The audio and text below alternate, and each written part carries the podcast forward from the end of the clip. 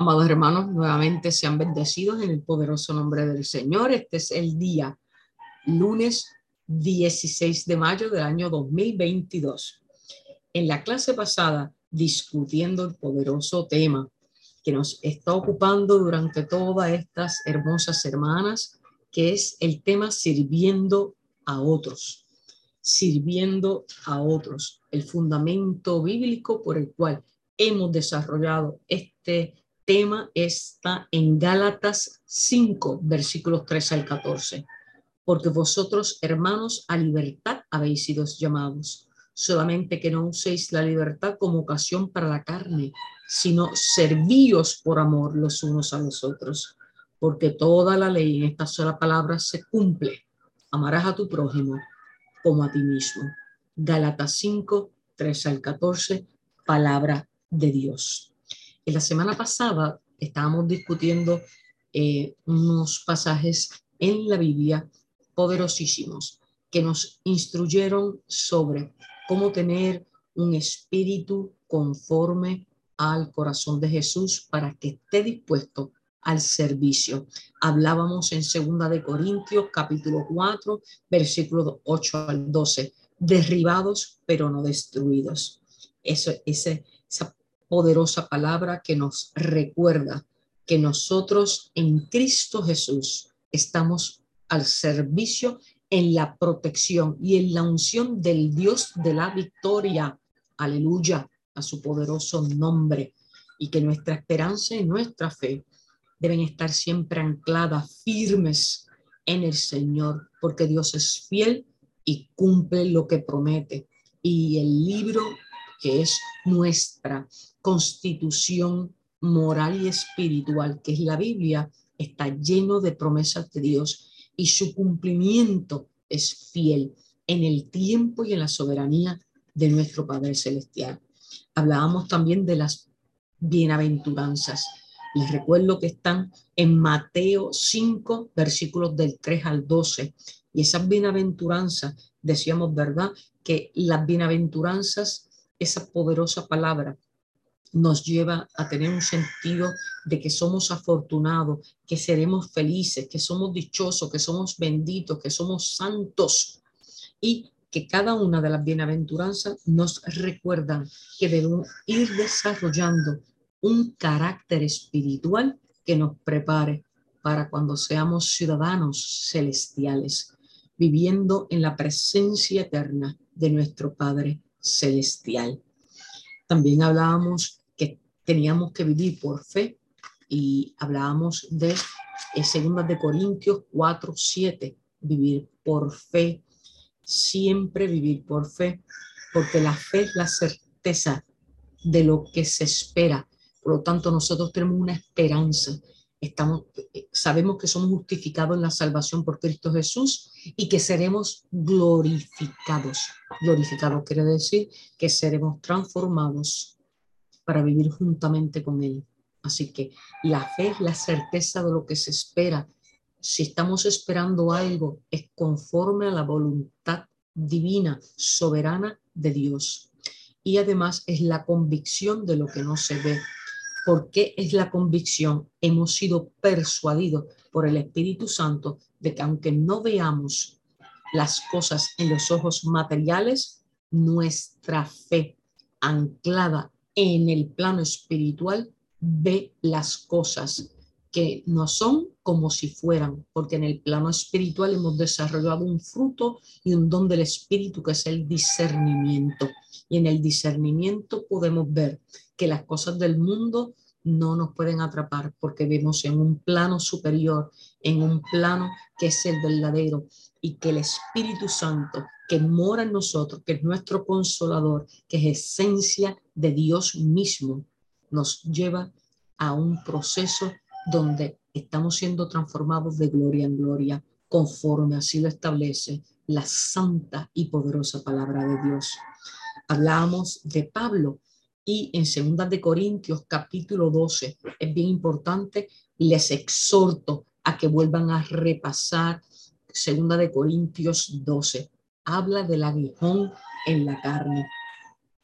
E, ese estorbo que eh, tenía Pablo y que él menciona que ese estorbo, e, esa molestia, que no se precisa cuál era, le recordaba ser humilde y lo llevaba a orar, reconociendo su dependencia de Cristo Jesús. Es bien importante, ¿verdad? Todos tenemos algún aguijón, alguna molestia, algún malestar en la carne, en la mente, eh, eh, a veces en el plano espiritual batalla. No importa cuál sea tu aguijón. Eh, pensamos que precisamente por eso es que no se especifica, porque aguijón puede ser cualquier malestar, cualquier molesta, molestia, cualquier incomodidad que es la base por la cual luchamos, batallamos para que a pesar de esa circunstancia vivamos y reconozcamos que el gozo está en la presencia de Dios. Bien, eh, Dios tiene un propósito definitivo en no revelarnos la naturaleza exacta de la legión de Pablo. Dios quería que usted y yo lo reconozcamos y que aprendamos que tenemos que tener muchas veces algún tipo de debilidad para que Dios se gloríe y para recordarnos nuestra dependencia, porque nosotros fuimos creados por Él y no a la inversa. Por lo tanto, la gracia que nos cubre en su misericordia es el favor y el amor de Dios en acción en nuestra vida, pero requiere de fe de nuestra parte. Una oración de fe lo puede todo, amados hermanos. Diga el débil, fuerte soy. El enfermo, sano soy porque Dios es nuestro amparo y fortaleza y nuestra fuerza. Toda depende de las misericordias del Dios eterno, todopoderoso, el Dios de sanación, el Dios de eh, liberación, el Dios que mandó a su Hijo a redimirnos y a reconciliarnos con Él. Amén. Hoy vamos a continuar con otra carta de Pablo como parte del diseño de este capítulo, se nos está llevando por las cartas de Pablo que tanto edificaron a las iglesias que él fundó. Muchas de las cartas de Pablo tienen nombre de las iglesias que él fundó, Corintios, Tesalonicenses, Efesios, Gálatas. Eh, bien, hoy vamos a hablar de la carta a los tesalonicenses. Me llama la atención, ¿verdad? Eh, eh, cuando él escribe estas cartas, que a pesar de que en la antigüedad, cuando él las escribe, estaban dirigidas específicamente a estos pueblos, a estas iglesias, que él no solamente fundó, sino que también evangelizó, las visitaba. Me, me encanta mucho, ¿verdad? Ese apostolado de Pablo. No solamente funda, sino que siempre está al tanto de la evolución de las iglesias para preservar la sana doctrina en Cristo Jesús.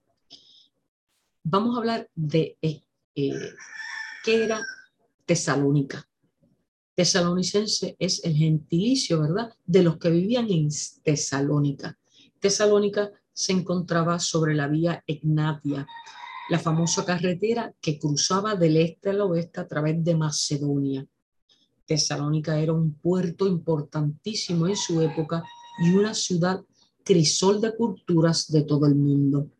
Había una asombrosa variedad de religiones y de profesionales religiosos en esa área.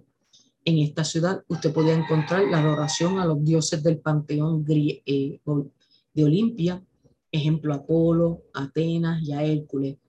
Estaban los misterios y religiones nativas de Grecia que celebraban al dios Dionisio y al culto al sexo y al vino.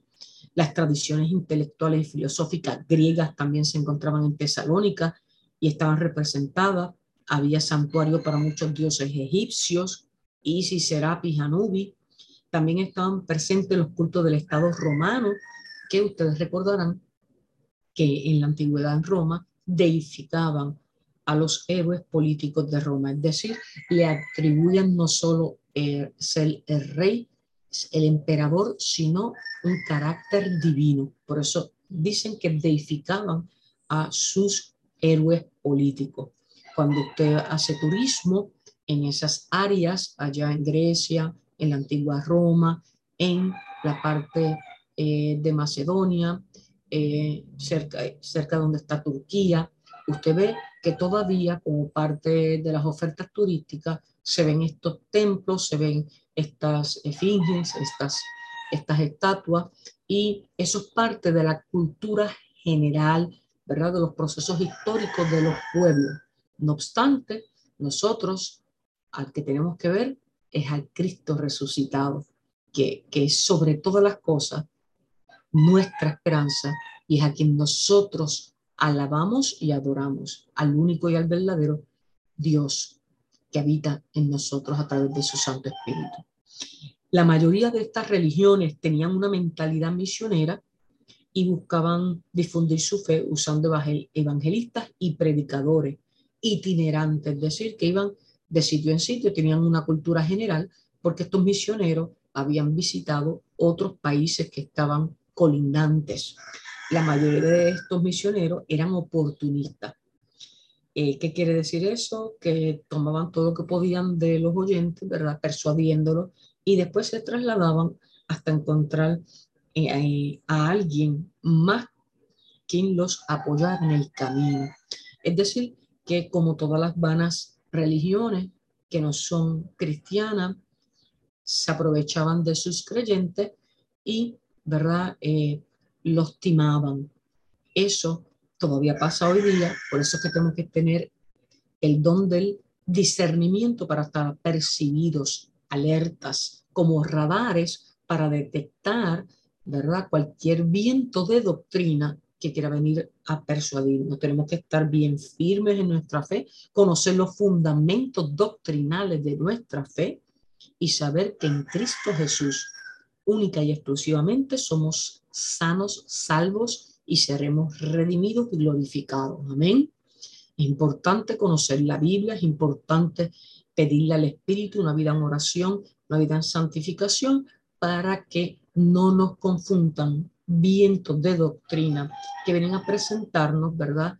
Eh, ofertas conformes a la carne que son a veces muy atractivas y que en el vacío que a veces espiritualmente tiene el mundo, lo acepta como cosa agradable, cosa sana, y esconden mentiras del diablo que le van a arrebatar la salvación en Cristo Jesús, porque muchas veces lo que andan es detrás del dinero y por, de ahí es que surgen sectas que atrapan a los creyentes, que los manipulan, le hacen, ¿verdad? Un lavado de conciencia, les quitan la voluntad, les secuestran la vida y también el bolsillo.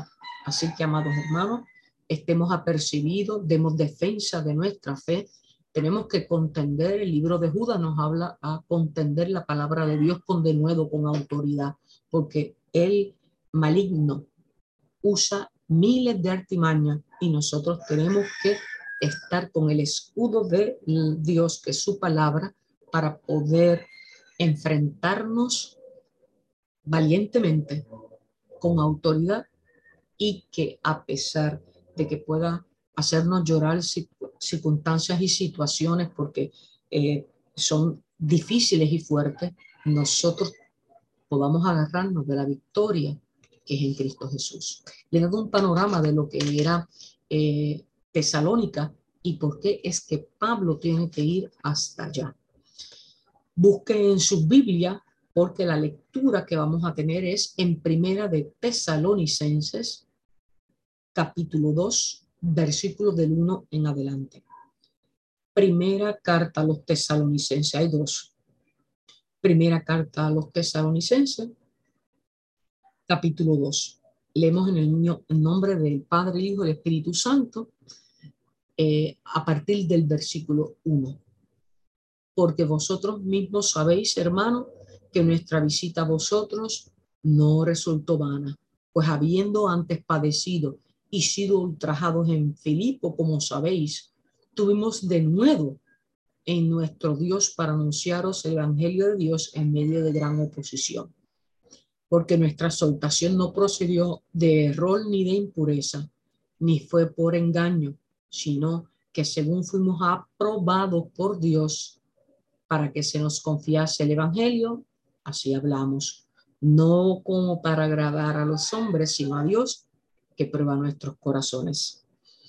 Amados hermanos, 1 Tesalonicense 2, estos primeros cuatro versículos poderosísimos. Está hablando Pablo, el evangelista, Pablo el apóstol, indicando que él no ha engañado a nadie y que él como siervo aprobado única y exclusivamente por Dios, habló la verdad en el testimonio de su fe y un hombre que podía dar grandísimos testimonios. Recordarán que camino a Damasco fue cegado y Jesús ya resucitado se le aparece, lo, lo ciega y luego lo manda donde Ananía, que ya había predispuesto todo el plan perfecto.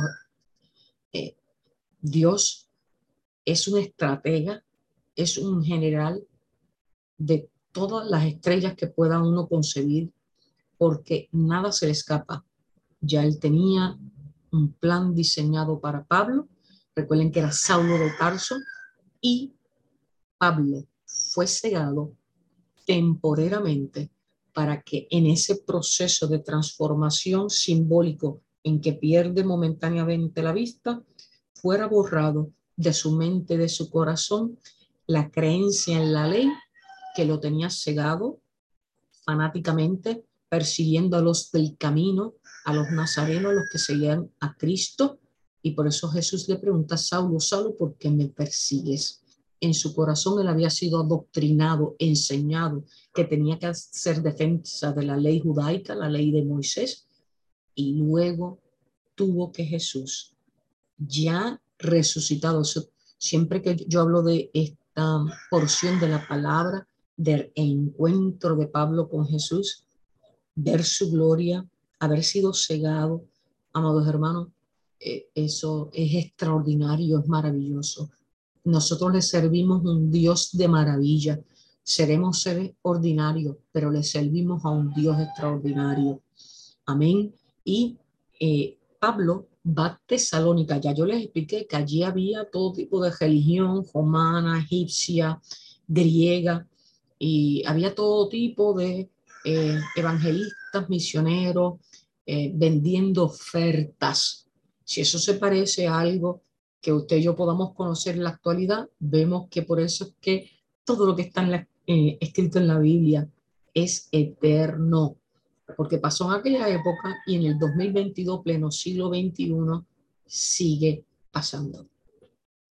Fíjense que eh, el breve devocional con el cual voy a comenzar precisamente habla de estos cuatro primeros versículos en primera de Tesalonicense 2. Aquí Pablo le está recordando a los tesalonicenses que cuando él los visitó no fue una pérdida de tiempo.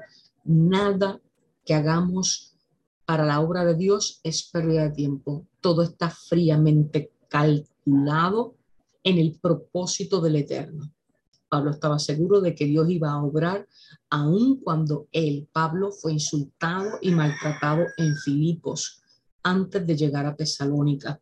Recuerden que Pablo había sido acusado y estuvo, ¿verdad?, en Filipo y él escribe allí la carta a los filipenses una carta que anima mucho en la fe, aprendiendo a contentarme cualquiera sea mi circunstancia, todo puedo en Cristo que me fortalece. Para mí el, morir, es vivir en Cristo. Lo estaba escribiendo un hombre bajo presión, un hombre que tenía eh, amenaza de cárcel y hasta de muerte por estar hablando, predicando la palabra de Dios. Y aún en medio de esa crisis, que es una crisis límite, podríamos decir, porque estar bajo amenaza de muerte, uno repasa la vida toda y se plantea en la carne, probablemente se plantea el ser humano, ¿verdad? Eh, normal, eh, se podría plantear en la carne, vale la pena morir. Pablo había sido persuadido y una persona persuadida está convencida. Por lo tanto, la muerte no era para él un tema de preocupación. La muerte para él era un boleto de salvación, porque usted y yo, para poder resucitar, por eso es que tenemos que morir la humanidad completa. No hay un solo ser humano que tenga carácter de inmortalidad. Todos nacemos para morir y los creyentes morimos con una esperanza salvífica en Cristo Jesús, que es sabiendo que vamos a ser transformados, glorificados para juntamente con Cristo vivir con Él en la eternidad. Amén. Por eso es que para nosotros morir es un acto de liberación de este cuerpo en la carne, porque nuestra esperanza, como dice Hebreos 11.1, la, espera, la fe es la certeza de lo que no se ve y nosotros hemos sido persuadidos, convencidos de que aunque no lo veamos, sabemos que nos espera el Cristo de la victoria. Amén. Y así también lo vemos eh, a través de estas cartas de Pablo. Pablo sabía que contaba con el apoyo de Dios, quien le daba las fuerzas y el valor de llevar un evangelio puro y verdadero. Lo voy a repetir. Pablo sabía que contaba con el apoyo de Dios, quien le daba las fuerzas y valor de llevarles un evangelio puro y verdadero. ¿En quién está puesta tu fe? Todo día debemos estar preguntándonos en, en qué o en quién está puesta nuestra fe. Todos los días para el creyente, el discípulo, debemos reafirmar que nuestra fe está puesta en Dios. Cuando nosotros nos preguntamos en esa introspección, que es hablar con usted mismo, usted se pregunta en quién está puesta su fe y usted responde en Dios, en el Dios de la victoria, el Dios Yahvé, el Dios proveedor, el Dios soberano, el todopoderoso, el omnipotente, en mi príncipe de paz. Cuando usted lo repite, usted está nutriéndose, es como una vitamina para la fe. Tenemos que beber vitaminas de fe en la palabra de Dios, declarando, declarando para poder resistir las luchas eh, contra principados y potestades, luchas en la carne, batalla. Eso es parte de la vida. Ya en, otro, en otra clase de discipulado, con otro tema, ¿verdad? Eh, hemos desarrollado esta convicción. El camino en la vida no es color de rosa, porque aún en el jardín donde habitan las rosas hay espinas y las espinas, ¿verdad?, nos rozan y nos hacen sacar sangre, pero eso no va a quitar la belleza de la rosa y el placer y el deleite de gozarnos de su aroma, del color hermoso de las rosas, de, ¿verdad? Que no solamente son rojas, hay blancas, hay rosadas, hay amarillas, que son mis preferidas, y en esa eh, simbología de la belleza que culmina dentro de lo que es las espinas, nos recuerda la vida misma. Todo lo que vale y tiene un, propósito habrá de eh, exigir que pasemos tal vez por valles de lágrimas, desiertos, un camino de espinas, pero confiar porque le servimos al Dios que ya venció. Amén. Entonces, continuamos. Por eso él siempre se mantenía enfocado en agradar a Dios y no a la gente. Por eso él siempre se mantenía enfocado en agradar a Dios y no a la gente. Qué poderosa es la palabra de Dios, amados hermanos. Esto me recuerda un refrán que siempre hemos escuchado, ¿verdad? Eh, eh, desde que somos pequeños. No somos un billete de 100 para agradarle a todo el mundo. De hecho, es imposible lograr agradar al mundo y porque siempre va a existir un disgusto o un desacuerdo. Y eso también es innegable. Pero ¿sabe lo que sí es posible de gran bendición? Tratar de agradar a Dios en todo lo que es posible y en todo lo que hacemos. Sin embargo, no vamos a poder lograr esto por mérito plenamente humanos. Se requiere una vida en oración, meditación en la palabra, estar siempre firmes en el Evangelio y en la verdad en Cristo Jesús. Solo así podemos agradar a Dios. No hay fórmulas mágicas. Esto es disciplina espiritual. Disciplina espiritual. Siempre firmes en el Evangelio y en la verdad. Solo así agradamos a Dios. Este fue el ejemplo que nos dio el apóstol Pablo en su ministerio a los gentiles aun cuando fue insultado y maltratado, él, él se mantuvo firme en el Evangelio de Cristo. Muchas veces este camino, el caminar siguiendo la cruz, es un camino difícil. Nadie ha dicho lo contrario. El que le diga que sus problemas se resolverán le miente. Es un camino difícil, nos tropezamos con opiniones y creencias diferentes porque estamos en la humanidad y no la podemos negar y no hay perfecto ni santo ni mortal ni uno.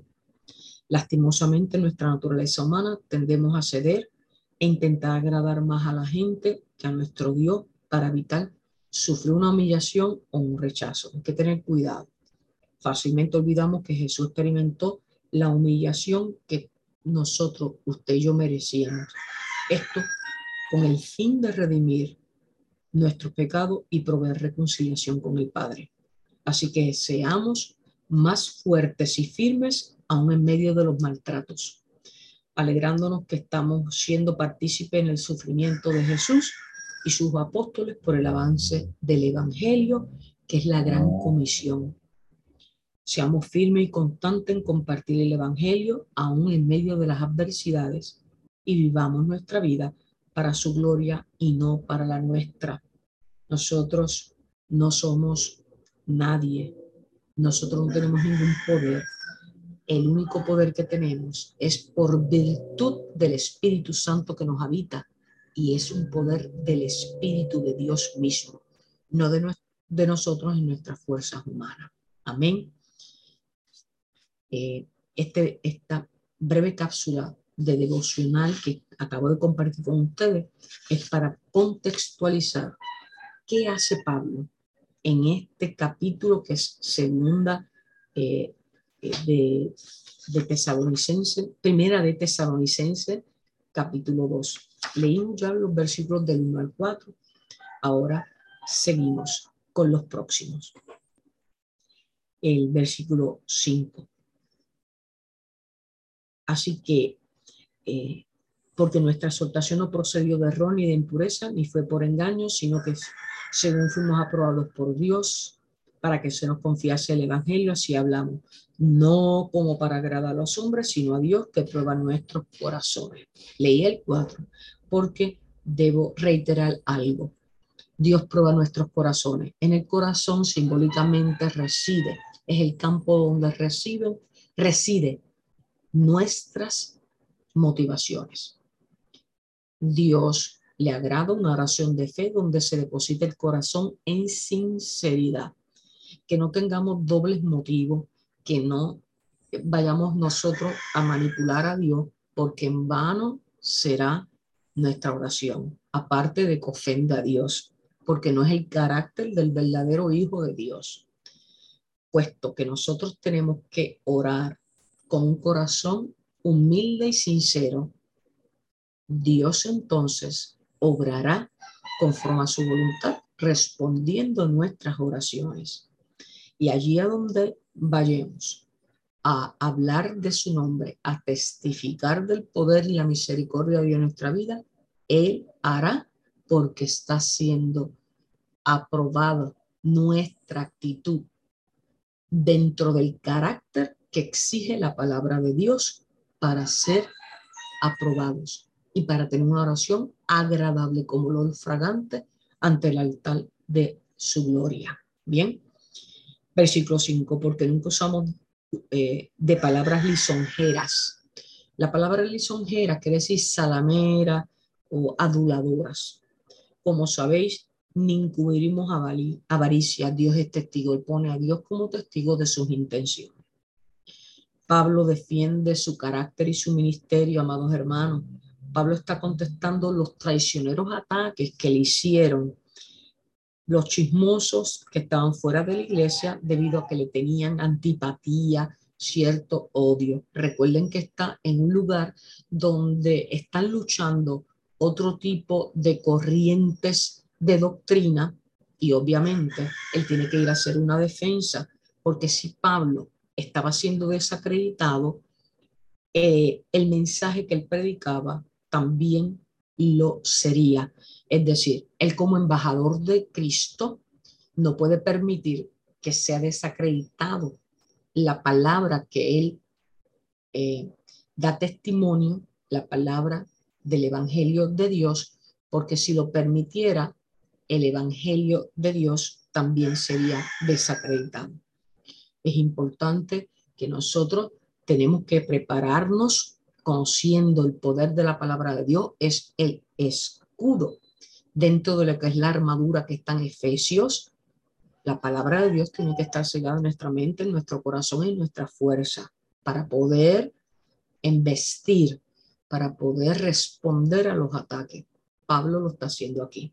Así que tenemos un importante pasaje que nos edifica como guerreros de Dios en nuestra armadura de fe, que es defender la palabra de Dios y su evangelio. Los misioneros eran probados antes de ser comisionados para ser mensajeros de Dios y Pablo tenemos, ¿verdad?, conocimiento a través de la palabra de que había sido probado y cómo, ¿verdad? Hemos hablado intensamente de todas las pruebas en el camino que tuvo Pablo y eso le daba más poder y fuerza a su testimonio. Él estaba defendiendo con su propia vida el mensaje del Evangelio.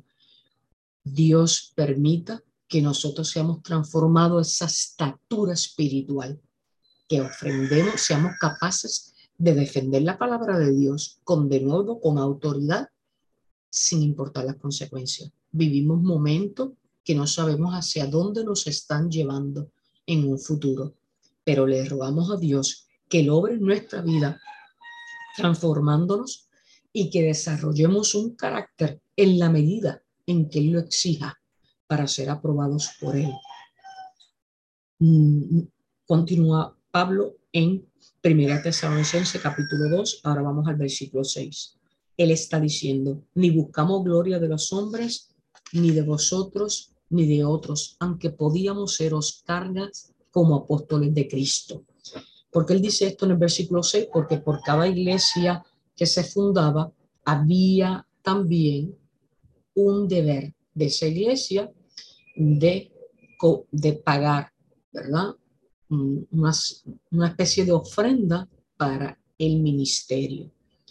Todo lo que es eh, el Evangelio de Dios también tiene un precio para poder llevarlo de lugar en lugar, así como en la antigüedad, así también todavía se necesita la base, ¿verdad?, financiera. Y Pablo decía que como apóstol, él podía haber sido una carga estableciendo, ¿verdad?, un tipo de ofrenda. Era común y es parte todavía de la palabra de Dios de poder ofrendar lo que es de Él. Porque todo lo que recibimos es de Él. Y la palabra dice, ¿verdad? Que Dios se contenta cuando hay un dador alegre. Hay un dador que en gratitud da lo que por gracia ha recibido. Y hay que dar para que el Evangelio siga caminando. La gran comisión es que llegue a todos los confines del mundo. Amén. El versículo 7 de 1 Tesalonicense 2 continúa, antes fuimos tiernos entre vosotros como la nodriza que cuida con ternura a sus propios hijos. Miren qué hermosa metáfora, ¿verdad? Eh, más bien es una símil, una símil, una comparación. Él se compara con una nodriza, ¿verdad? La nodriza es la cuidadora que también amamanta a un recién nacido. Y él aquí da esa comparación para advertir que la actitud espiritual con que los misioneros, los evangelistas y los pastores deben tener al predicar el evangelio es ver a su grey, a los feligreses a quienes les sirven, ¿verdad? Dentro de los sacramentos y la palabra para ayudarlos en su madurez en la fe. Debe ser como una nodriza que eh, con ternura cuida a sus hijos. Tan grande es nuestro afecto, continúa en el versículo 8, que hubiéramos querido entregarnos no solo el Evangelio de Dios, sino también nuestras propias vidas, porque habéis llegado a seros muy queridos. Fíjense que Él aquí está a la altura del gran mandamiento que resume Jesús. Amarás a tu prójimo como a ti mismo, que nos lleva a, dentro de ese amor a darle servicio, a servirle en un completo y devoto amor, sobre todo cuando es amor al cuerpo de Cristo, que es nuestros hermanos en la fe.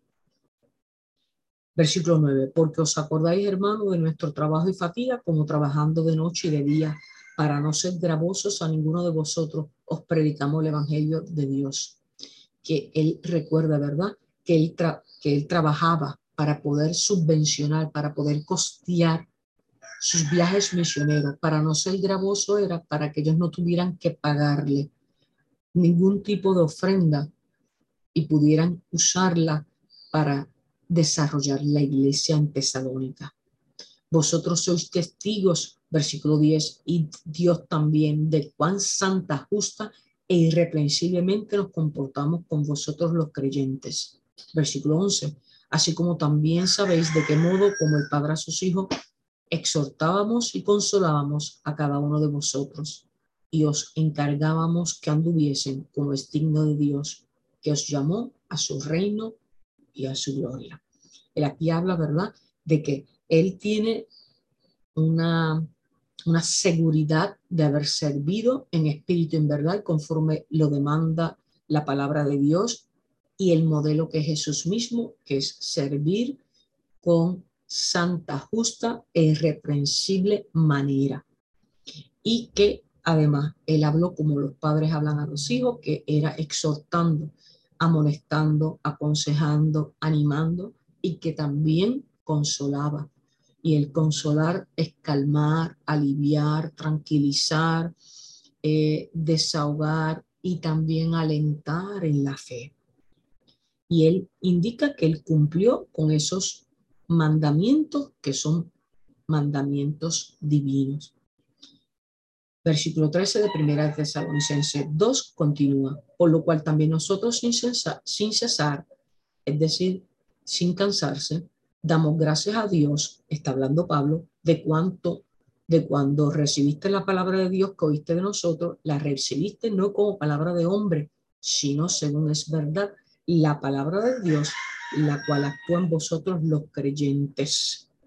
Él está recordando al pueblo de Tesalónica ustedes recibieron una palabra y la palabra no solo trae información o provoca sentimientos, sino que hay poder para cambiar la vida y transformarla. Pablo creía en la voz que había eh, a la humanidad, que es la palabra de Dios, con la autoridad de la eternidad, él habló, siendo aprobado y comisionado, encargado de así hacerlo. Versículo 14, porque vosotros, hermanos, viniste a ser imitadores de las iglesias de Dios en Cristo Jesús que están en Judea, pues habéis padecido de los de vuestra propia nación las mismas cosas que ellos padecieron, que ellas padecieron de los judíos, los cuales mataron al Señor Jesús y, y a sus propios profetas y a nosotros, que decir a Pablo y a su grupo, ¿verdad?, de colaboradores, también nos expulsaron y no agradan a Dios se oponen a todos los hombres impidiéndonos hablar a los gentiles para que estos se salven. Así colman ellos siempre la medida de sus pecados, pues vino sobre ellos la ira hasta el extremo. Estos últimos versículos lo que hablan es que eh, Pablo está denunciando a los judíos que se oponen al Evangelio en Cristo Jesús y a los que se les ha endurecido el corazón, Dios los entrega a la ceguera y a pensamientos vanos y en el futuro derramamiento de su ira que predijo Cristo. A los suyos vinieron y los suyos los rechazaron. está hablando de cómo los judíos inconversos, los que han abrazado el judaísmo y no reconocieron al Mesías, eran piedra de tropiezo para que él siguiera el evangelio. Y él está recordándole a los tesalonicenses que ya estaban convertidos, que se mantuvieran firmes, porque él le había enseñado la verdad de la doctrina en Cristo Jesús, que es la resurrección y la vida. Ustedes sabrán que los judíos abrazan la fe judaica y aún esperan al Mesías. Por lo tanto, los judíos impedían que Pablo estuviera hablando de algo que ellos no creen, ¿verdad? que Jesús es Dios encarnado, que tuvo una vida, un ministerio, una, pasión, muerte y resurrección como el Hijo de Dios, Dios mismo encarnado, y eso es nuestro fundamento de fe. Así que eh, es poderoso, ¿verdad? Como Pablo le está recordando en este capítulo 2, su primera carta a los tesalonicenses, los fundamentos, ¿verdad?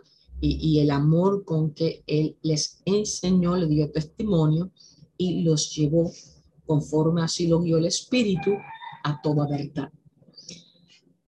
Versículo 17 hasta el final, que es el 20. Pero nosotros, hermanos, separados de vosotros por un poco de tiempo, él está diciendo, pero yo, alejado de ustedes por un breve tiempo, de vista, porque no los podía ver, ¿verdad? Estaba en otras misiones y también enfrentando acusaciones y procesos de juicio, aunque estaban separados por un poco tiempo de vista, pero no de corazón. Qué hermoso, de corazón él tenía todas sus iglesias, ¿verdad? En su corazón. Tanto más procuramos con mucho deseo ver vuestro rostro. Por lo cual quisimos ir hasta aquí, yo Pablo, ciertamente una y otra vez, pero Satanás nos estorbó.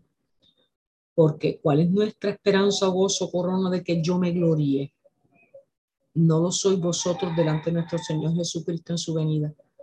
Vosotros sois nuestra gloria y gozo. ¿Qué le está diciendo? Pablo aquí está afirmando que a él mm, en su corazón está conectado con todo el cuerpo de Cristo, que es sus iglesias, y que nadie puede invalidar las actividades, ni siquiera Satanás, porque Dios va a tornar todo a favor para su reino. Eso le aplica a la vida de Pablo y a la vida suya y a la vida mía. ¿Cómo nosotros podemos vencer cualquier piedra de tropiezo cualquier dardo del enemigo, amados hermanos, por un amor y una convicción, una fe en Dios, declarada cada instante a lo largo del día precioso que Dios nos regala, que es un día de vida. Segundo, en una vida de oración constante. Hay muchos tipos de oración, amados hermanos, oración de adoración, de gratitud, de intercesión, de peticiones, eh, de, de alabanza, hay muchos tipos de oración. Ore, no hay oraciones perfectas. Después que se entregue el corazón con sinceridad y con una medida de fe, creyendo que a quien usted ora es la fuente de todo poder y de toda soberanía. Una vida de testimonio. Nuestra vida tiene que ser un testimonio constante en la santificación. Aunque tropecemos, siempre levantemos nuestra vida, la fuente de todo nuestro poder que nos va a levantar. Y declarando la convicción de que única y exclusivamente por el sacrificio de sangre y sangre de cruz, sangre santa, sangre de poder, nosotros somos salvos, libertados, redimidos y reconciliados con nuestro Padre Celestial. Él dice, ¿verdad?, que para Él el pueblo, la iglesia, el cuerpo de Cristo, que para él, él no tiene ningún poder sobre ellos porque él fue guiado a través de el Espíritu Santo y que él es él para él el cuerpo de Cristo, los hermanos de la fe son su gloria y su gozo porque los añadió como un apóstol, como un discípulo del gran maestro, porque Jesús mismo se le apareció, él tuvo ese privilegio y fue llamado y fue comisionado a fundar iglesias. Y él lo ha cumplido con todo corazón porque fue transformado, Pablo fue transformado. Y lo que se añaden al reino para él son la corona de victoria como apóstol porque él ha cumplido la gran comisión. La gran comisión no es dar simplemente nuestro testimonio, sino llevar la palabra de Dios confiado en que el Espíritu Santo obrará. Es sembrar la semilla, sembrar la semilla. Y la semilla es la palabra de Dios y la palabra de Dios tiene el poder del Espíritu Santo que se va a revelar a las vidas, persuadiéndolos de pecado para arrepentimiento y para que sean añadidos al reino celestial. Vamos a concluir con la lectura del libro de Hechos, el capítulo 28, los Hechos de los Apóstoles, capítulo 28, los versículos del 1 en adelante. Pablo aquí está en la isla de Malta, estando, y leemos el nombre del Dios Trino. Estando ya salvo, supimos que la, la isla se llamaba Malta. Malta significa refugio. Y los naturales nos trataron no con poca humanidad, porque encendiendo un fuego nos recibieron a todos. Aquí está Pablo acompañado de otro gran apóstol que es Lucas. Y los recibieron a todos a causa de la lluvia que caía y del frío. Entonces, habiendo recogido Pablo algunas ramas secas, las echó al fuego y una víbora, huyendo del calor, se le prendió en la mano. Fíjense que eh, eh, los investigadores hablan de este pasaje en que eh, Pablo, Lucas y 276 personas que iban en esa embarcación terminaron en la isla de Malta porque hubo, ¿verdad?, una, una gran eh, un gran momento en, en el mar y terminan en esta isla. Hay 276 pasajeros, pero el corazón de Pablo siempre al servicio. Nadie tomó la iniciativa. Hay frío y él toma rama y prende fuego para que todos se calienten. Cuando los naturales, quiere decir los malteses, los malteses, los que vivían en la isla de Malta, vieron, salió una víbora cuando él prende fuego entre las ramas y la víbora se le colgó a la mano de Pablo. Ciertamente este hombre es homicida, quien escapado del mal, la justicia no deja venir, vivir. Eso es lo que pensaban lo que lo estaban observando, que si a él lo está picando una víbora es porque es una persona que no es digna y que ese era su castigo. Pero Pablo, sacudiéndose la víbora en el fuego, ningún daño padeció. Alabado sea el nombre de Jesús. Ellos estaban esperando que él se hinchase o cayese muerto de repente, mas habiendo esperado mucho y viendo que ningún mal le venía, cambiaron de parecer y dijeron, y dijeron que era un dios.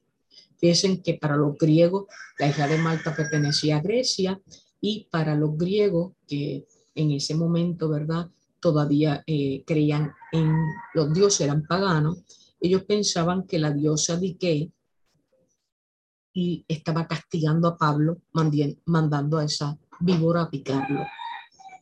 Fueron persuadidos. Él ni se cayó, ni se hinchó y mucho menos murió. Por lo tanto, le reconocen, ¿verdad? En su, en su incredulidad, le reconocen facultades como si fuera un Dios. Sin embargo, aquí había un cumplimiento profético. En Hechos 23, anterior a este, este pasaje que es Hechos 28. En Hechos 23, 11 hay una palabra poderosa que se había desatado sobre Pablo y era, es necesario que testifiques también en Roma. Nadie podía detener el cumplimiento de la promesa de Dios. Él estaba de paso. Él iba a ir a Roma y está aquí en Malta por un breve tiempo porque hay propósito de Dios en nuestro caminar en la vida. Continuamos en Hechos 28 y continuamos en el versículo 7. En aquellos lugares había propiedad del hombre principal de la isla, llamado Publio, quien nos recibió, está hablando Pablo, y hospedó solícitamente tres días. Y aconteció que el padre de Publio estaba en cama, enfermo de fiebre y de disentería. Disentería es una fiebre que se asocia a un microorganismo que se aloja en el estómago produce alta, alta, altos niveles de, de, fiebre y puede durar esa infección eh, por meses y se le atribuye a una, a una intoxicación por leche de cabra y se llama disentería y todavía esa, esa enfermedad existe eh, en el mundo. Entró Pablo a ver al papá de Publio, que era el hombre principal de la isla, y después de haber orado le impuso la mano y le sanó. Hecho esto, también los otros que en la isla tenían enfermedades venían y eran sanados, los cuales también nos honraron con muchas atenciones. Cuando se fueron después de tres días, nos cargaron de las cosas necesarias. Fíjense cómo la mano de Dios se mueve, dándole el don de la sanación a Pablo, haciendo obra, ¿verdad? De sanar enfermos. Pablo llega a Roma en el versículo 11 de Hechos 28. Pasados tres meses nos hicimos, está hablando Pablo, a la vela en una nave alejandrina que había invernado la isla, la cual tenía por seña a Castor y Polus. Y llegado a Siracusa, estuvimos allí tres días. De allí, costeando alrededor, llegamos a Regio. Otro día después, soplando el viento sur, llegamos al segundo día a Puerto donde habiendo hallado hermanos, nos rogaron que nos quedásemos con ellos siete días y luego fuimos a Roma. Fíjense que es importante que hay muchas paradas, ¿verdad? De pocos días, pero en todas hay un propósito cuando llega a Roma, de donde oyendo de nosotros los hermanos, salieron a recibirnos hasta el foro de Apio, las tres tabernas y al verlo, Pablo dio gracia a Dios y cobró aliento. Cuando llegamos a Roma, el centurión entregó los presos al prefecto militar. ¿verdad? El prefecto eh, eh, es una persona que representa la ley, pero a Pablo se le permitió vivir aparte con un soldado que le custodiase hay otra profecía que aquí se cumple, que de Jesús a Pablo, ¿verdad? En Hechos 23:11 había dos millones de personas en Roma cuando Pablo llegó. Roma ya había sido fundada hace 800 años, era un, lugar próspero, un lugar con cultura, pero Pablo había recibido palabra profética. Él va a predicar en Roma y vemos que en el versículo 17 así lo hace.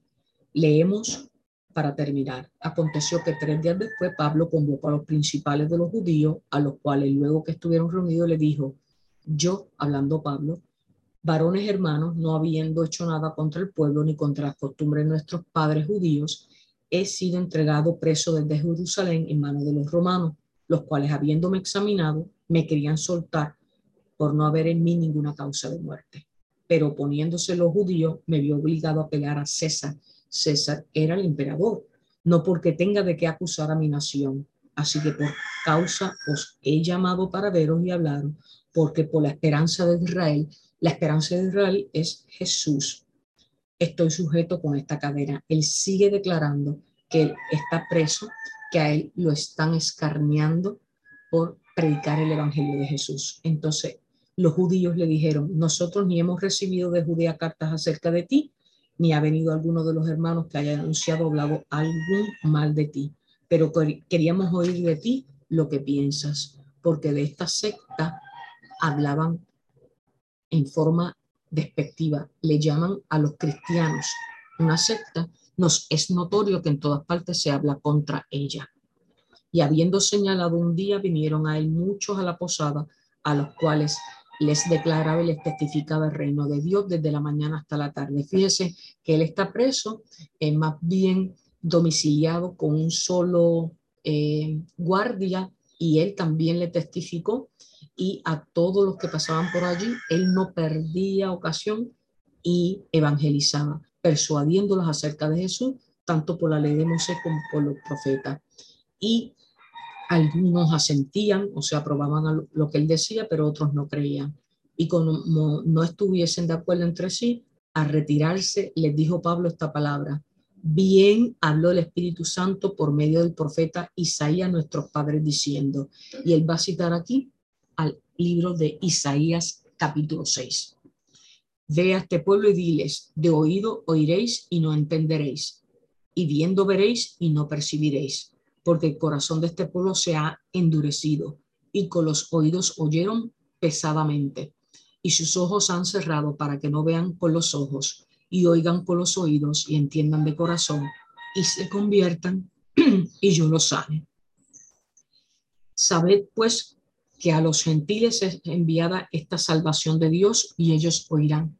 Amados hermanos, los gentiles somos usted y yo y cuando hubo dicho esto, los judíos se fueron, los judíos que no aceptaron el Evangelio, la vida, muerte y pasión de Jesús, y tenían gran discusión entre sí. Y Pablo permaneció dos años enteros en una casa alquilada allí en Roma y recibía a todos los que a él venían, predicando el reino de Dios y enseñando acerca del Señor Jesucristo abiertamente y sin impedimento, porque la palabra dada por Dios no tiene sombra de variación y se cumple. La obra de la iglesia, amados hermanos, continúa confiando en Jesús, apoyándose en el poder del Espíritu Santo y la guía del Padre Celestial, la poderosa palabra, y ahí continuará esparciéndose pese a cualquier obstáculo. Nosotros continuaremos cambiando vidas a través del poder del Espíritu Santo para la gloria de Dios. En esos dos años, él escribió las cartas a Efesios, a Filipenses y Colosenses. Fíjense que la, la vida y el Evangelio y el ministerio de Pablo nos enseña que no importa la circunstancia, no podemos perder el tiempo. Él no desperdició ni un minuto. Predicó aun cuando estaba en cadena siendo vigilado por un guardia. Él es un ejemplo de quien no recibió esclavitud en la carne porque estaba libre en Cristo Jesús, predicando con gratitud pese a sus circunstancias, el poder que se desata en la fe en quien vino a redimirnos. Y para Él sea toda la gloria y toda la honra. Oramos. Señor y Padre Santo, gracias, gracias, Padre amado, nuestra alma se goza, nuestra alma te adora, nuestra alma se rinde, Padre amado, en gratitud y amor a tus pies. Espíritu Santo, Dios que nos habita, gracias porque tu palabra se revela con poder a nuestra vida, porque tú eres el poder.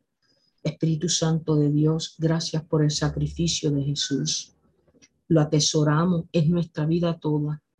Es un privilegio, Padre amado, poder hablar de tu palabra y que tú, en tu infinita misericordia y amor, nos revele poder a través de ella para que podamos seguir en este caminar que ha sido un caminar lleno de todo tu amor y toda tu provisión.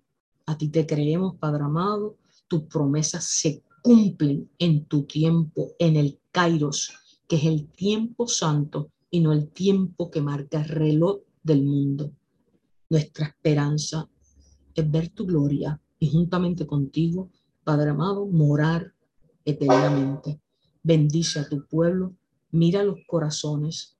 Espíritu Santo de Dios, te entrego a todos los que se han conectado y los que habrán de conectarse para que tú transformes, libertes y reveles los dones del Espíritu conforme a los propósitos y destinos proféticos por lo cual nos has dado la vida, que también es el privilegio de poder en esta vida, poder tener acceso a ver tu gloria a través de tu santa palabra, que es un preámbulo, es una antesala de la gloria toda que a ti te pertenece. Por ello, Padre Santo, te alabamos. Te entrego, Padre amado, el viaje misionero de tu amada sierva, la pastora Amelia Arauz de Turcios. Acompáñala, Señor, Gracias por unir a dos siervas, Padre amado, que tienen una misión evangelística, una visión eh, de servirte en espíritu y verdad y de que sean usadas para esparcir la semilla de tu palabra y de tu evangelio. Ministra de manera especial y que tu unción sea desde su llegada hasta su partida y que detrás de sí la palabra que ella habrá de llevar en cada una de las actividades diseñadas ya en la agenda celestial florezca y que sus ojos lo vean para tu gloria y para tu honra y que sirva de ejemplo para animar a la congregación, al cuerpo de Cristo, para que nos unamos en esa misión que es la gran comisión. Espíritu Santo de Dios, bendice a tu pueblo.